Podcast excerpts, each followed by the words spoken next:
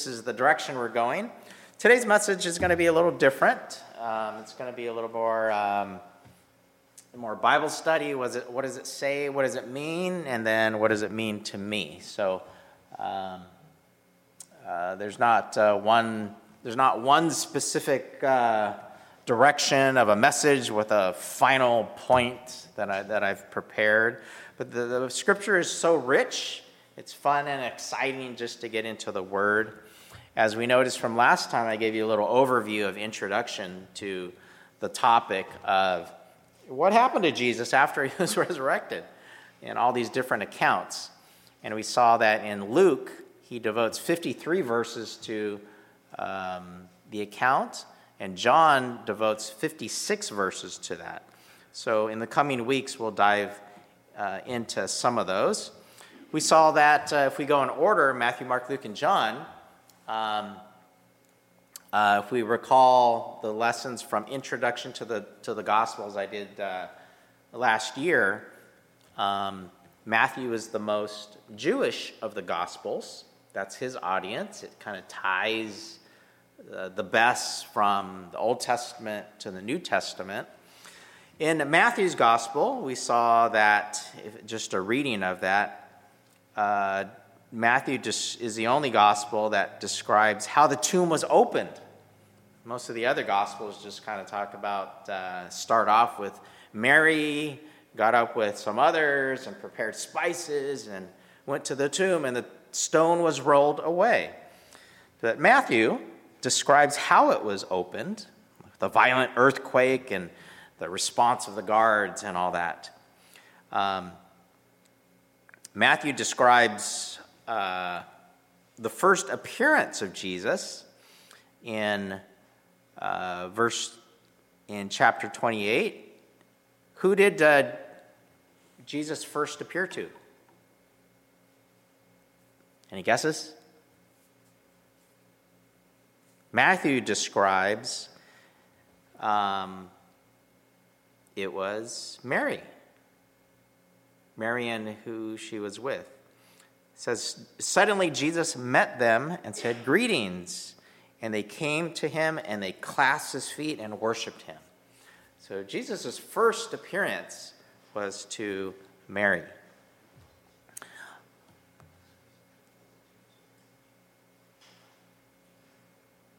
Matthew describes uh, the report of the guards. It's interesting of uh, that the guards went back to the chief priests and gave uh, the priest gave the soldiers money to tell a lie that the disciples had come in the night and stole the body. So that's where that came from. That was important to the Roman government. Um, you know, Jesus was uh, promising to usher in a new kingdom, which was a threat, supposedly, to the Roman government. He was uh, uh a threat against the Roman government that the, the Jews, uh, this is how they got him arrested, and these were the charges against him. And also, the religious institution. Jesus promised what? In three days, something's going to happen. What did he say? He didn't so much say, I'm going to resurrect and come, you know, you're going to kill me, to come back to life. He said, In three days, I will, I'm, I'm, I'm going to tear down the temple tear down the temple and rebuild it in three days. And he was talking about himself. But the, if, you were, if you were the religious establishment, the government, you know, just almost like uh, the march on the Capitol, we're going to tear down this institution and rebuild it in three days. Well, what are you thinking? You know, you're thinking, bring out the guards, you know. This is what they thought was going to happen. So Jesus' body was was gone, the report that in th- the third day, Jesus was not dead, they were like, whoa, we got to do something. Tell the guards, let's bribe the guards to say uh, that the disciples stole him. We read further on in uh, Matthew 28 that this is where the Great Commission uh, was described, right? Therefore, go and make disciples of all nations, baptizing them in the name of the Father, Son, and Holy Spirit, teaching them to obey everything I had commanded. And surely I am with you always to the very end of the age. There's that famous quote. So, this is kind of an interesting, uh, uh, you know, it gives us a formula, so to speak, of okay, what are we to do? All right? After Peter's, that will come to in a few weeks, Peter gives his first sermon. And uh, after the sermon, people in the crowd were cut to the heart and they said, What are we to do? So, after Jesus' resurrection, as far as uh, instructions for the church, what are we to do? We can use this as a guide as well, as far as the goals and missions of the church is therefore go and make disciples of all nations, baptizing them in the name of the Father, Son, and Holy Spirit, teaching them to obey everything I have commanded you. So, this is the first time Jesus says, uh, Surely I am with you always, even to the very end of the age. So, this is a kind of an interesting statement given what is to come with Pentecost, is that Jesus kind of gives this uh, roller coaster ride of being with the disciples, ministering to them, loving them, becoming their family, and then he's crucified. Then on the third day, the stone is moved away, the, uh, the prophecy is fulfilled, and he's with them again. He walks on the road to Emmaus with uh, several disciples in Luke, and he kind of goes incognito, asking them what's going on. And then uh, he breaks bread with them. They finally recognize him. Their eyes were open. Jesus has risen. And then he disappears again. he's there, and then he's gone. He appears to Mary, and then is gone again. I'll meet you in Galilee with the other disciples. And then he describes that he must uh, leave again. So there's this weird yo yo ride of, of Jesus is here, then he's not here. He's coming, he's resurrected, but yet he's going again.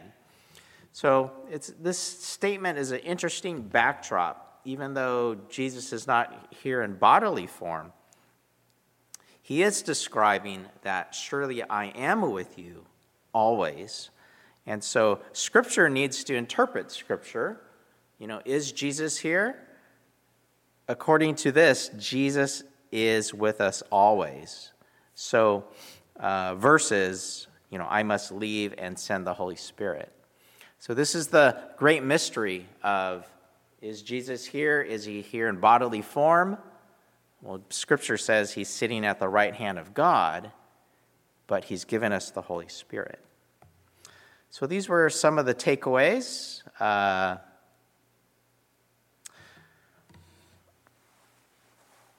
you can't really see that. You'll just have to trust me. How will the kingdom work? How will the kingdom work is the first one.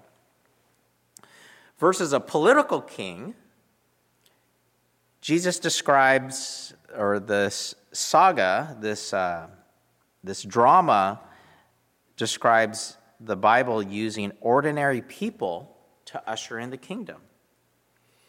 Jesus' first sermon was what? Sermon on the Mount, right? For the first shall be last, and the last shall be first. So, with Jesus' promise of ushering the kingdom, the Savior, you know, I always, you know, the political kings were imagining, uh, you know, there's that statue of, uh, of Jesus in Brazil, right? This huge statue of Jesus arms spread out over Brazil and the world, that famous one.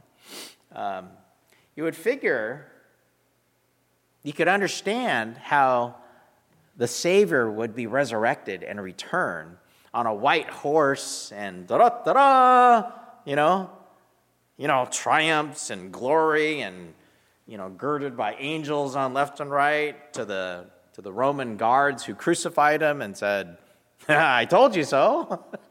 You would figure that's how it would come. But how does Jesus' new kingdom, the new kingdom, come? he comes first to, again, the marginalized people. His first appearance is to Mary. The fishermen, his disciples, Galileans, fishermen, unlearned people at Pentecost that we'll read later, they started preaching, telling people about the coming kingdom, the resurrected Jesus. What's the first thing they said to them? Uh, these guys are drunk. Aren't these Galileans? Unlearned people. So that's the first takeaway is God uses, ushers in the kingdom with ordinary people. Peter becomes primary, as we'll see. Who is Peter? Peter famously denied Jesus uh, three times. In fact, Jesus predicted his failure, right? How would you like to be that disciple? Jesus predicting that you're going to fail. Not once, not twice, but three times. So, this is how the kingdom uh, is ushered in through ordinary people like you and I. And it's not, uh, the kingdom is not made of political forces, uh, a government, a movement, a person, a church, but it's Jesus' great commission is you go. This is how the kingdom is built. You go. You and I go and baptize all nations, teaching them, and I will be with you always. So that's the key there is that I've said this before the kingdom of God is not, you know, a new Jerusalem. It is not a government. It is not a new political force. Uh, but God's kingdom is established in each of our individual hearts. But the key here is that Jesus will infuse us with power. This is how the kingdom is uh, ushered in. Jesus will infuse us with power. I was thinking about this. Um, I don't know if any of you have ever felt this way. Jokingly, probably not, right? That we've ever felt powerless in our spiritual lives. Have we, any of us, ever felt mediocre in our spiritual lives? Um, if you've been a Christian any number of years, you know, it's kind of, you know, like sometimes like a roller coaster. Sometimes there's peaks and valleys, are mountaintop experiences, right? And sometimes there's just the mundaneness of our Christian life, right? Uh, am I wrong? Um, not all of us uh, are going from peak to peak to peak like uh, our, our friends on Facebook who only post their peak moments in life, right? It's kind of the same experience. Um, and it's easy to get depressed uh, where we see that, oh, everybody else is going to Alaska and eating whatever, creme brulee, right? Everybody, everybody else um, is going out every night of the week and eating boba and uh, whatever, right? Not everybody does that every night of the week. But that's how we see that. And sometimes in the Christian life as well, sometimes you get that, you know, during COVID, you watch these, uh, you know, people jumping on stage and it's like a, it's like a party every night at church, right? Well, is that your my experience?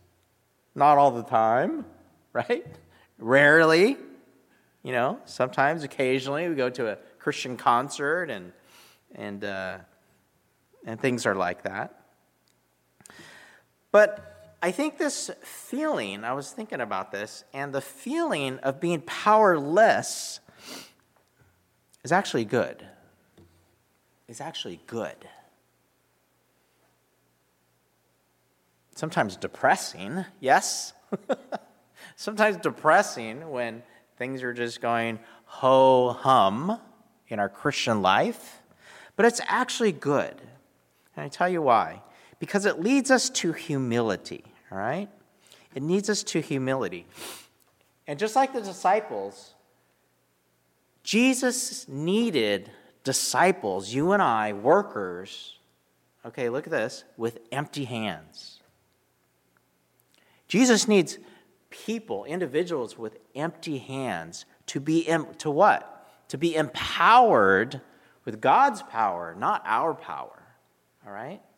And I think that's what happens when we only use our power,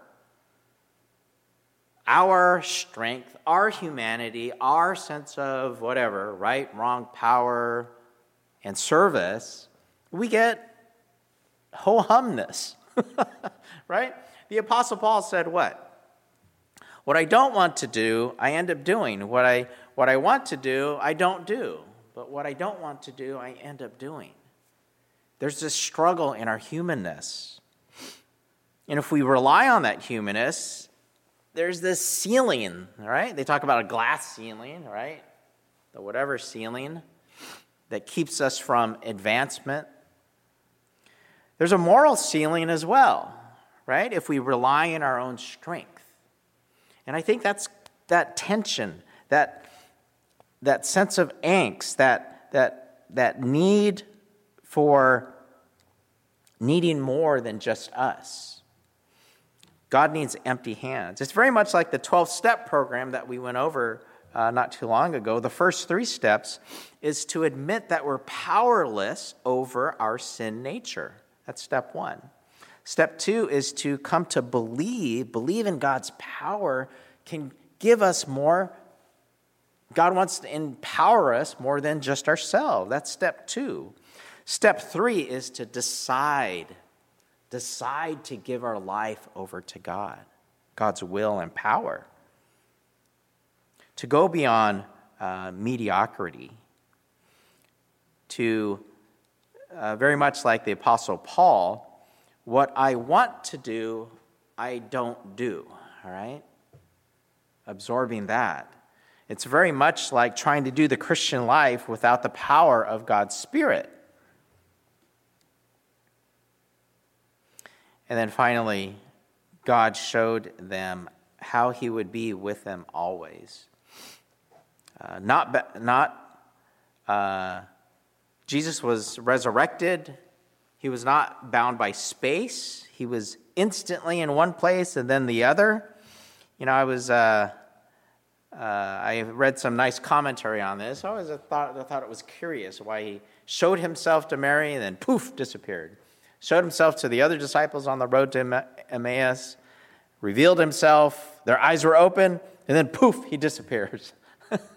it's a weird roller coaster, but um, I read some interesting commentary that Jesus showed that who he was like in his resurrected form.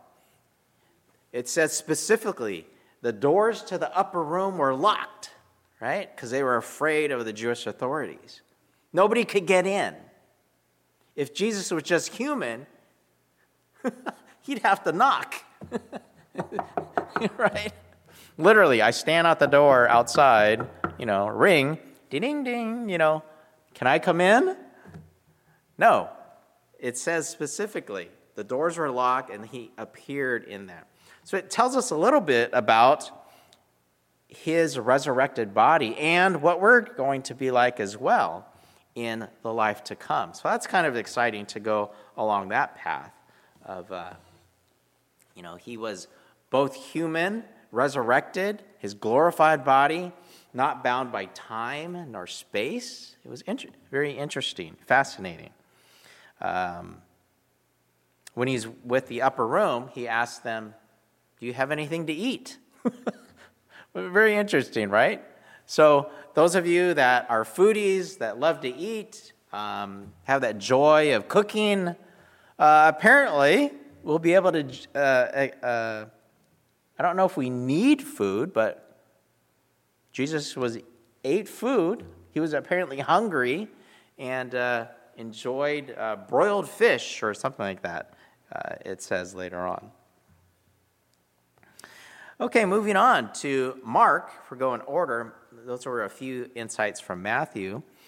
Mark highlights the redemption of Peter. like I said earlier, Jesus predicted uh, Peter's failure.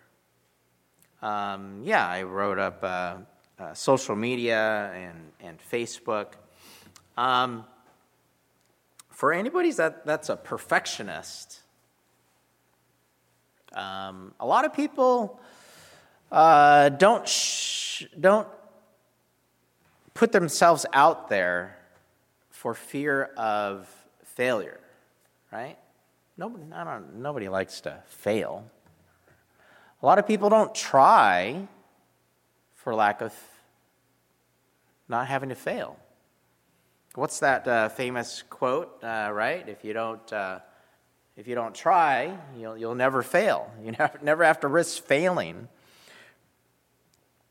But here, uh, it's an interesting story that Jesus predicted Peter's failures. And it's something that uh, we can get over is that we are going to fail. And these are the very people that Jesus used to build his kingdom.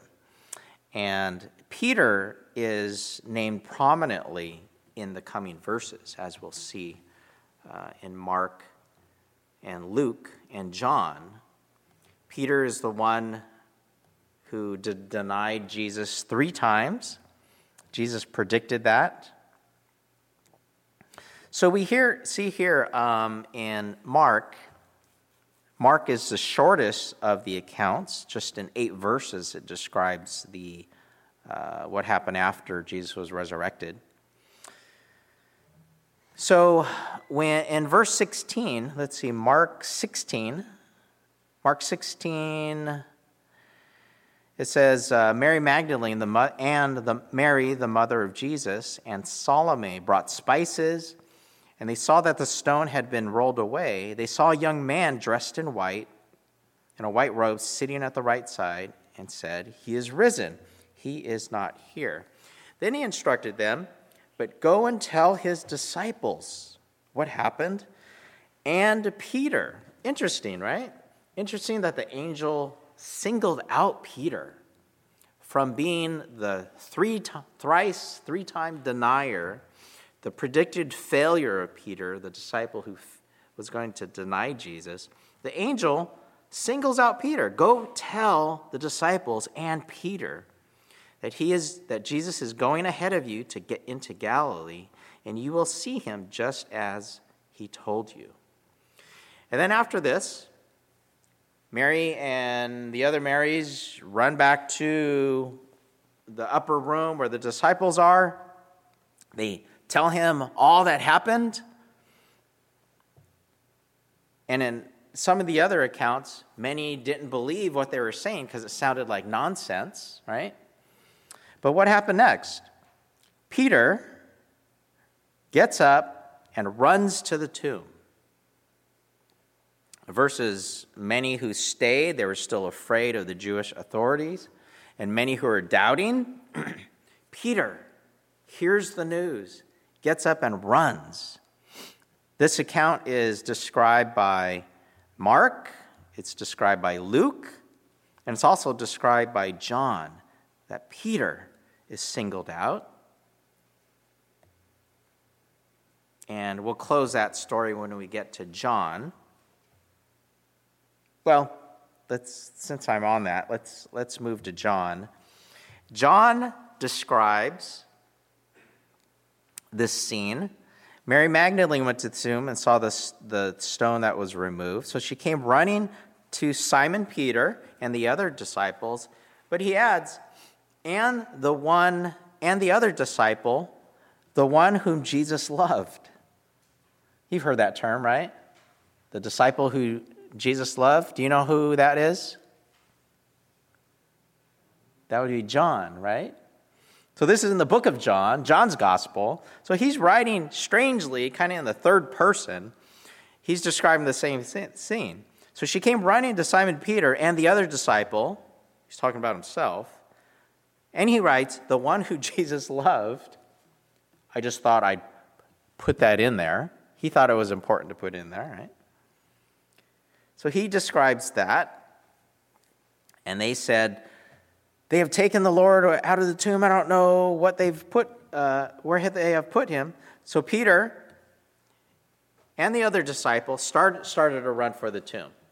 So John, in his, in his account, um, thought it important to place himself running along with Peter, and also that's the one, he's the disciple who Jesus loves. So it's kind of an interesting account. Is that they have a foot race to the tomb, and John makes it a point to say what? The other disciple, the one who Jesus loved, got there first. why, did, why did he, why did he uh, thought, think that was important? I don't know. Um, but he says, he goes on to say, he reaches the tomb first, but he defers, but he deferred to Peter. When he got to the tomb, he did not go in. And then he says, uh, that, uh, Peter finally came and went straight in and, and saw that uh, Jesus was not there and saw the uh, burial linens.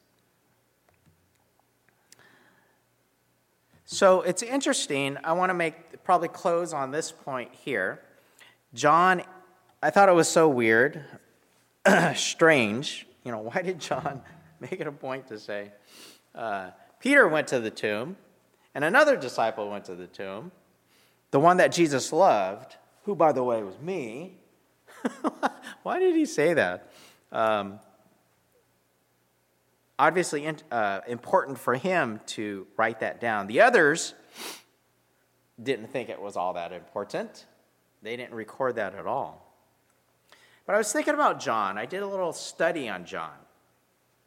And uh, again, I encourage you to read the accounts, uh, read some commentaries. Um, and this is something that you could easily do. And this is what I did. And it makes sense to me that John would record this rather than be such a weird oddity, is that I believe John was transformed. So, what I did was I just queried the word love in the Bible program. They used to call it a concordance, a big, a big uh, Google search. Uh, used to be called a concordance, as you look up a word, and then it would tell you all the verses where that, that word is used. Now you just type it in and you put, you know, search uh, in, in, in, uh, in Bible Gateway, any Bible program. So I put the word love in, and it is used 261 times in the New Testament and then it kind of breaks down. In Matthew, in the Gospels, it's, the word love is used 15 times. In Mark, it's used seven. In Luke, it's used 14. In the book of John, it's used 39 times. 39 times. And in 1 John, it's used, the word love is used 27 times.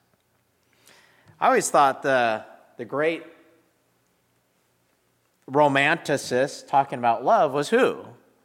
1 Corinthians 13, right? The love chapter was written by the Apostle Paul, right? But here, John, um, many more times, speaks about, uses the word love. Then I, then I also queried love is, kind of like a defining word, like love is, and look how many times it, it was used. John again was the winner again it's used 74 times in the New Testament, this phrase, love is, blah, blah, blah. It's used 74 times in the New Testament, 11 times in the Gospel of John, and 19 times in 1 John. It's almost like the Apostle John had a necklace or a wristband that has an inscription that says, You are loved by me, Jesus. You know, remember when we were little kids, right? When we had little puppy love. uh, uh, we give each other lockets and things like that with little inscriptions, right? It's almost as, as if uh, The Apostle John had one of these inscribed in his heart, a wristband in his heart. The disciple whom Jesus loved. Any of you uh, uh, read that book or know what the five love, love languages are? Yeah? Have you guys heard of that? Raise your hand if you have. One, two, three. Okay. You've heard of it. Okay, all right. What are, do you guys know what the five love languages are? Take a guess. Talk? Like like verbally? Verbally? Acts acts of service, they call it, right. Uh-huh. That's one leverage. All right. So this uh, Christian, what is he? Psychologist, is it? Gary Chapman is a Christian psychologist who wrote this book. You can look it up online, right? Five love languages. Five love languages. Um, he describes that uh, we uh, receive and express love in different ways. We're kind of wired in different ways. Where acts of service might mean uh, more to you than, than something else, right? Acts of service versus words of affirmation, right? You know, one person might say, Oh, I love you, I love you, I love you. Well, the other person might think, Well, show me. show me. Is that congruent with uh, showing me how? acts of service, words of affirmation.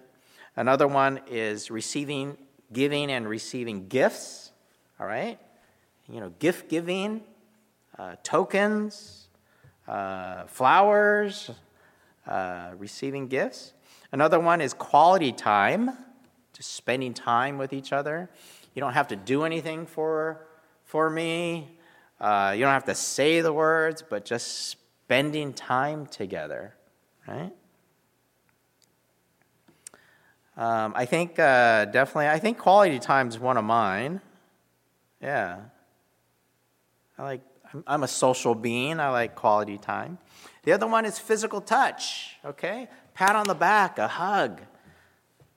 You know, the Bible says greet each other with a holy kiss. You know, we don't do that anymore.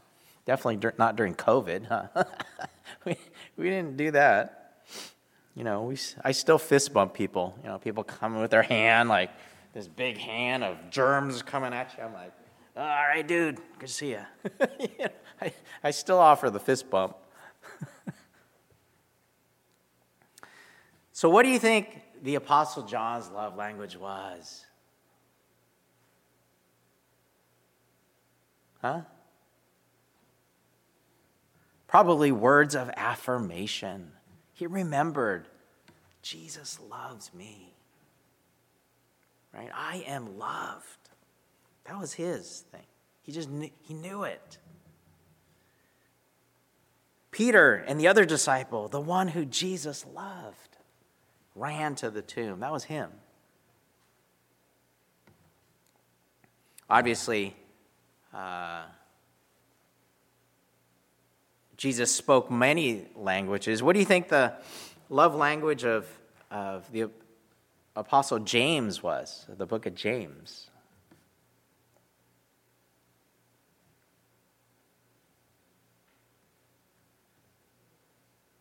Kathy says, acts of service. I think so too. What's James' famous quote, right? Show me your faith, and I'll show you my works, right? I'll show you love in action, right? And for the resurrection, Jesus giving himself. The, when Jesus washed the disciples' feet, where he preached that lesson to them of, I serve you, now I want you to serve others, that, that probably blew uh, James's mind right there. Right? That, that image was probably burned in James's mind uh, show me your faith, and I'll show you my works. So I thought this was interesting, uh, taking a look at John. So this is simple Bible study. You know, what does it say? Um, these these odd uh, little, you know, mentions of the Apostle John recording. Uh, the other disciple, along with Peter, ran to the tomb, the one who Jesus loved. then it finally clicked wait, he's writing this. he's talking about himself in the third person and then mentioning uh, he's the one he's the one that jesus loved so i thought that was the significance of why, why it's there is that uh, um, it highlights what jesus' uh, love for us the love for john really meant um, lastly in John uh, 25, we'll close on this note, just kind of wrap up his, his account. He, uh, the disciple, the, oops, he, the disciple whom Jesus loved, the one who got there first, by the way, looked at the strips of linen lying there, but he did not go in. He describes, then Simon Peter came along behind him and went straight into the tomb. Finally, the other disciple, he writes, who had reached the tomb first, he always he says that several times. It must mean something um, that I got there first, not just that, Peter, I got there first. It must mean something more than that. Um,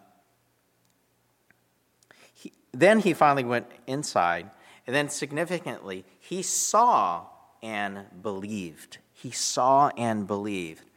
And it doesn't really record that Peter believed. He just he ran first and he saw and it doesn't really say anything. He didn't see Jesus, he just saw that the tomb was empty. But here John records that he saw that the tomb was empty. He saw the linens and he saw and he believed. He believed what? That Jesus did what he said he was going to do, that the miracle had happened, that he was not just a prophet, but he was God himself, and he was indeed going to usher in the kingdom, and he was resurrected. He saw and believed. And it's interesting later on, when Jesus appeared to the 12, 11 in the upper room, uh, John records this quote from Jesus uh, after Thomas says, I won't believe unless I see the wounds in your hand and put my hand in your side. And Jesus says t- to Thomas, What?